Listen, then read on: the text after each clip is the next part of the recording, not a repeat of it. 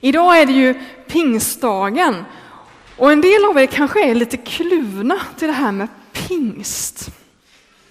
Eh, man kanske tänker visst, det här med anden är fantastiskt, men jag är ju inte en sån där andefylld typ och hoppas ingen kommer på mig med det. Det här med anden kan vara någonting man längtar efter samtidigt som man någonting man kan vara skeptisk till, vara rädd för. Många av oss har en väldigt skev bild av vad det är att vara uppfylld av anden. Man tänker sig att man ska skratta hejlöst eller skaka eller ramla i golvet eller tala jättemycket i tungor. Det är det som andeuppfyllelsen handlar om. Och så känner man, ah, det där vet inte jag om jag vill vara med om. Vad ska vi ha anden till egentligen? Det är vad den här predikan kommer att handla om. Vad ska vi ha anden till? För det första så går det inte att vara kristen utan att ha den heliga ande. Och det är ju för att Gud är treenig. Vi tror ju på en treenig Gud. Och Fadern kan inte tänkas utan anden. Anden kan inte tänkas utan sonen. Sonen kan inte tänkas utan anden. Alltså de hör ihop. De är tre och samtidigt en. Det är inte så att man kan ha bara en person i treenigheten. De sitter ihop. Och tror du på Jesus, då finns anden i ditt liv. Det är anden som förmår dig att tro på Jesus. Du är uppfylld av anden om du tror på Jesus. En annan sak som anden gör det är att han gör dig lik Jesus. Och det är vi, det vi ska fokusera på i den här predikan. Och vi ska titta på två ställen i Galaterbrevet. Vi ska göra en liten avstickare till Galaterbrevet också. Eller till Efesierbrevet menar jag. Men framförallt ska vi uppehålla oss i Galatien. Och församlingen i Galatien, där hade det gått lite tokigt. När jag studerade teologi i Örebro, då var jag också konfaledare tro det eller ej. Eh, jag brukar alltid säga att det här med ungdomar är inte min grej, men då var jag faktiskt konfaledare. Och då skulle vi ha en kväll om Paulus och hans liv och jag var utklädd i, i liksom, ja ni vet hur man kanske ser ut om man ska klä ut sig till Paulus. Och så hade jag en annan ledare som skulle intervjua mig om mitt liv och vad jag hade gjort och, och sådär. Och så kom vi till det här med församling i Galatien och jag var jättetrött den här dagen. Eh, och kunde inte riktigt formulera mig. Och så, så frågar den här personen då som intervjuar hur det hur hade det blivit med församlingen Galatien? Jag hittade inte riktigt orden så jag sa alltså det hade gått åt helsike med församlingen i Galatien. Och min ledare tittade på mig, vad sa du nu? Och en konfa-deltagare, vad sa du nu? Du sa ett svärord, så får man inte säga. Och det blev sådär allmänt tumult den här kvällen och det blev inget bra. Men på ett sätt, det är inget dumt uttryck. Det hade gått, det hade gått åt helsike med församlingen Galatien. De hade hamnat snett. Rejält snett. De hade betonat fel saker, man hade gjort skillnad på folk och folk och man bråkar med varandra. Och vid ett tillfälle i det här brevet så utbrister Paulus men om ni biter och sliter i varandra är det fara värt att ni gör slut på varandra. Alltså så illa var det i Galatien. Och de menade att tecknet på att man tillhörde Guds folk, det var att man var omskuren. Och att man behöll, behöll sitt, sin plats i folket genom att hålla lagen. Det var vad man menade i Galatien. Och Paulus säger nej!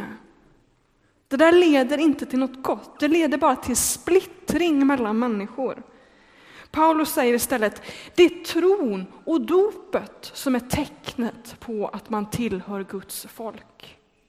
Tron och dopet. Och man behåller sin plats i folket genom att låta sig ledas av anden. Det är ett lite knepigt uttryck detta med att man behåller sin plats i folket genom att låta sig ledas av anden. Jag ska modifiera det i slutet av predikan, men vi säger så så länge. Alltså, Paulus säger tecknet på att man tillhör Guds folk, det är att man tror och är döpt. Och man behåller sin plats i folket genom att låta sig ledas av anden. Och så här skriver Paulus i Galatierbrevet 3, vi ska läsa det tillsammans. Alla är ni nämligen genom tron Guds söner i Kristus Jesus. Är ni döpta in i Kristus har ni också iklätt er Kristus. Nu är ingen längre jude eller grek, slav eller fri, man eller kvinna. Alla är ni ett i Kristus Jesus. Jag har tänkt mycket på det här bibelordet i veckan, för det var ju dop, kungligt dop i Sverige här i tisdags. Vi baptister menar ju att tron ska föregå dopet, som, som det är i den här versen, vi kan ha den uppe. Eh, att tron ska föregå dopet. Men, men de som döper spädbarn menar ju att det här är sant. Att genom dopet så blir man förenad i Kristus. Och det är ju vad som hände med Estelle. Enligt dessa som döper barn. Och jag skrev på ett internetforum som heter Twitter tisdag så här. Nu är ingen längre svensk eller arab, monark eller medborgare. Alla är vi ett i Kristus. Det är ett annat sätt att uttrycka det. I Kristus rivs alla murar ner. Vi är ett. Vi är syskon, vi är jämlika. Och det blir ju så absurt när man bevakar en dopgudstjänst och liksom pratar om vilka folk som är finare än andra, vilka hattar man har på sig, vilken klass man tillhör. Det blir absurt när det man firar i en dopgudstjänst är att vi blir lika, vi blir syskon, vi förenas i, med Kristus, han som är kungars kung. Alla blir vi av kunglig börd i dopet. Egentligen borde man ju ha trumpetfanfar vid varje dop. Inte bara vid kungligt dop. Eftersom det som händer är just detta att man förenas med han som är kungars kung. Alla borde döpas i en silverbalja, för det är så stort det som händer. Det är så stort.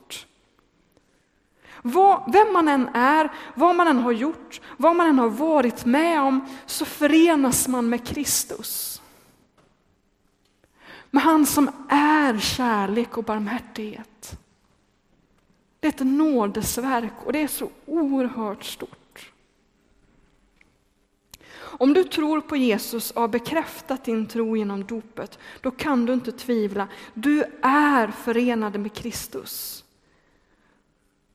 Du har som det stod i de här verserna, du har placerats i Kristus. Du har tagit på dig Kristus.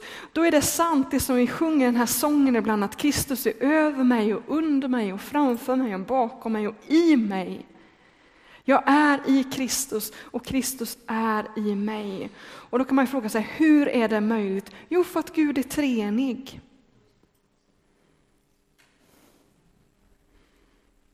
De är tre personer, men de sitter samtidigt isär. De är tre, men de är en enhet. Kristus är ju hos Fadern, det var det vi firade för tio dagar sedan på Kristi himmelfärdsdag. Kristus är på Faderns högra sida och samtidigt är han i oss genom sin ande. Anden kallas ju också för Jesu ande eller för Kristi ande i Nya Testamentet. Kristus är hos oss genom sin ande.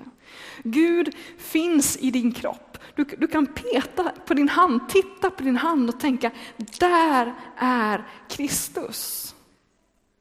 Han finns där. Han har gjort dig till en helig människa. Du är helig materia. Tänk på det när du rör vid din kropp. Här bor Kristus. Jag är en helig människa. Och tänk på det när du rör dig bland andra människor här i Linköping. När du lägger din hand på en väns axel. Då är det Kristus som rör vid den personen. För Kristus finns ju hos dig.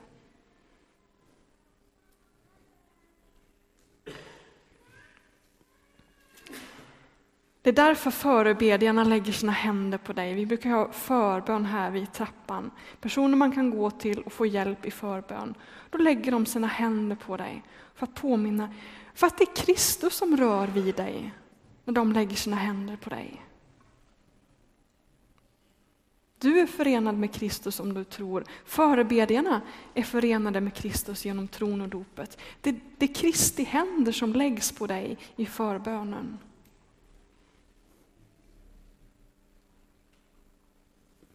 Låt oss fundera på det där med förbön ett tag. Låt oss göra den här avstickaren till Efesierbrevet. Så här står det. Efesierbrevet 4 och 16.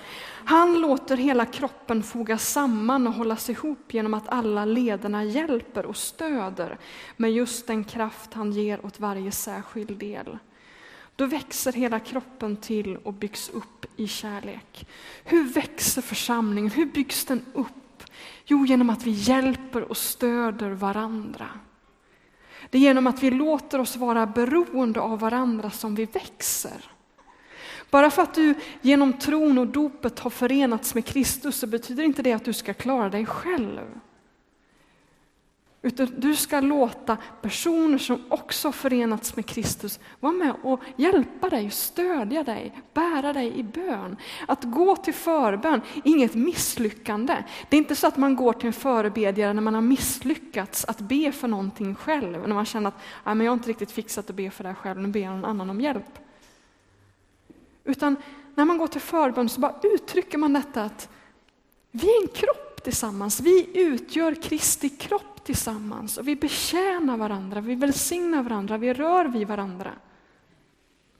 Och så blir Kristus närvarande i församlingen på ett påtagligt sätt.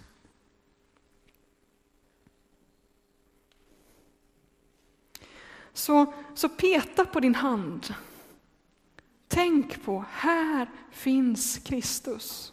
Om du vågar kan du peta lite på din granne också och tänka, där finns Kristus. Däremot kan du inte peta på kyrkbänken och tänka, här finns Kristus. För det gör han inte på samma sätt. Visst, Gud finns närvarande i skapelsen, ute i den vackra naturen, men inte på samma sätt som han är närvarande i din granne. Visst kan man möta Gud i skogen, visst kan man höra Gud tala överallt, visst kan man se tecknen på Guds närvaro över hela vår jord. Men Gud är aldrig så närvarande som i sin församling, när medlemmarna möts. Det är inte så att Kristus finns mer närvarande i den här kyrksalen eller i bänkarna, utan Kristus finns närvarande här för att de troende samlas. Kristus finns här för att din granne sitter här. Din, din syster och broder i Kristus. Tror vi det? Känner vi det? Ser det vi det? Och då kanske du tänker, om du skulle bara veta vem det är jag har bredvid mig, vilken skitstövel det är. Knappast kan väl Kristus bo i honom eller henne. Men vad läste vi? Alla är vi genom tron Guds söner. Genom nåd. Kristus finns i din granne på grund av tron, på grund av dopet, på grund av nåden.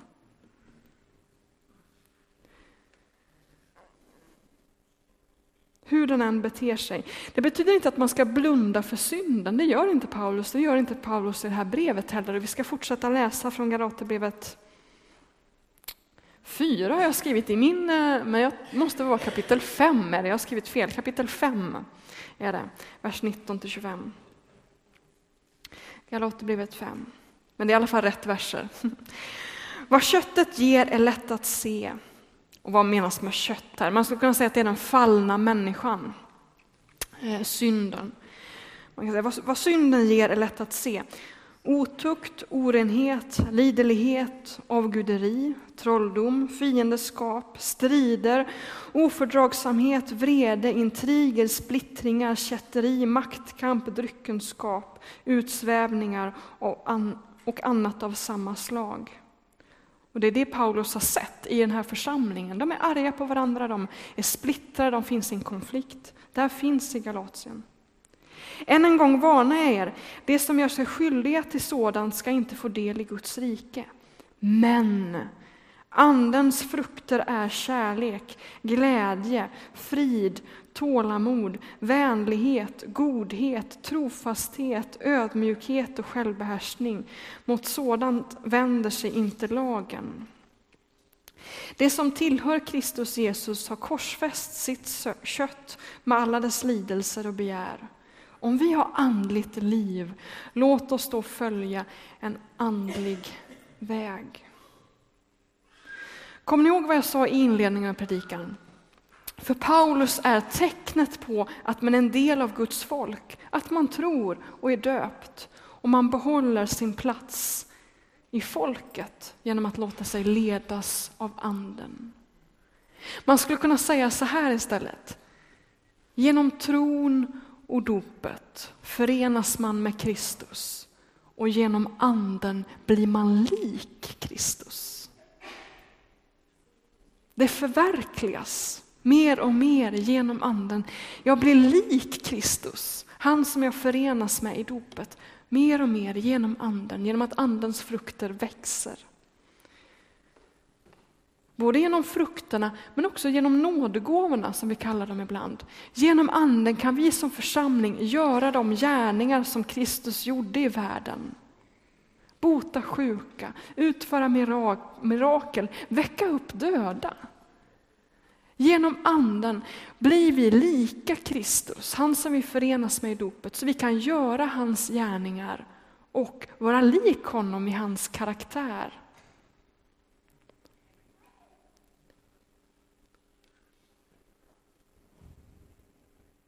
Paulus menar att tecknet på att en människa är vägledd av Anden är att hon växer i kärlek, i glädje, i frid och tålamod, vänlighet, godhet, trofasthet, ödmjukhet och självbehärskning. Självbehärskning. Det är ju inte någonting som vi annars förknippar med andens liv. När vi tänker på någon som är anduppfylld, så tänker vi på någon som ropar obehärskat eller skakar eller liksom beter sig på ett obehärskat sätt. Så kan det ju vara ibland. Vi har sett att anden manifesterar sig på det sättet. Men Paulus säger här att tecknet på att en människa växer i anden, allt mer blir uppfylld av anden, det är att hon blir mer självbehärskad. Också en andens frukt.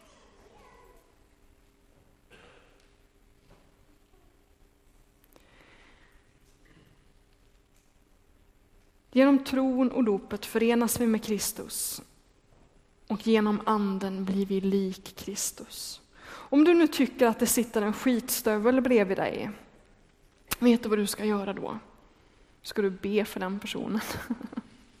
Det är en väldigt bra grej att göra. Att be att den personen får mer av Guds kärlek. Blir mer, mer lik Kristus.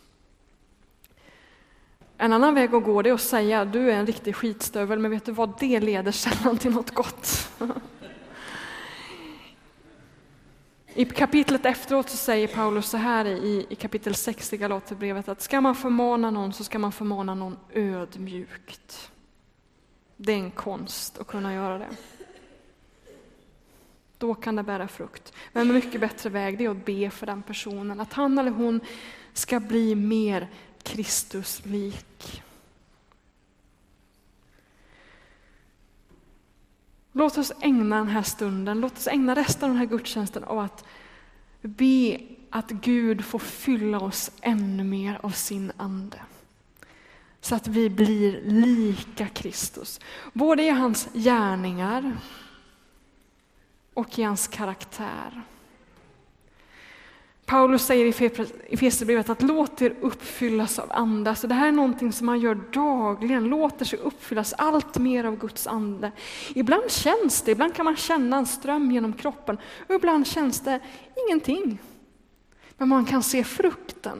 Man kan se frukten. Och jag tänkte att vi i den här gudstjänsten skulle betjäna varandra med det. Strax ska kören sjunga en sång, sen kommer vi ha medlemsintagning då vi ska be för några nya medlemmar i vår församling, att de ska bli uppfyllda av Anden. Sen ska vi be för de som har döpts, att de skulle få bli Kristuslika, att de skulle få växa i sitt lärjungaskap. Och sen ska vi inbjuda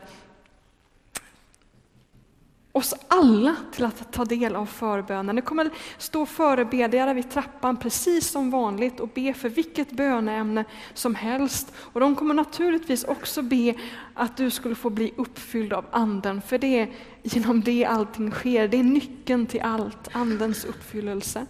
Men så kommer jag och Eva-Lisa som är församlingsledare också stå i den där gången. Och så kommer vi, om du vill, be en mycket kort bön för dig. Gud säger att det inte är genom många orden som vi blir bönhörda. Vi kommer be en mycket kort bön att du skulle få bli allt mer uppfylld av Anden och bli mer lik Kristus. Jag kommer be i 15 sekunder för dig. Ta emot den hjälpen. Tillåt någon att röra vid dig med Kristi händer. Låt oss betjäna varandra i den här gudstjänsten. Och de här andra böneplatserna kommer också vara öppna. Alltså att falla på knä inför korset, inför dopgraven. Du kan påminnas om ditt dop, det du en gång sa ja till när du sa jag vill följa Kristus. Precis som Louise och Frida sa här. Påminn dig om din bekännelse en gång för kort tid sedan eller för länge sedan. Ge dig på nytt till den bekännelsen. Du kan tända ett ljus som ett tecken på ett bönämne, att Guds eld ska komma in i ditt liv, in i en annan persons liv. Vi är i bön, men först ska kören sjunga en sång. Vi ska ha medlemsintagning och be för de nydöpta. Sen kommer vi inbjuda till de här olika böneplatserna.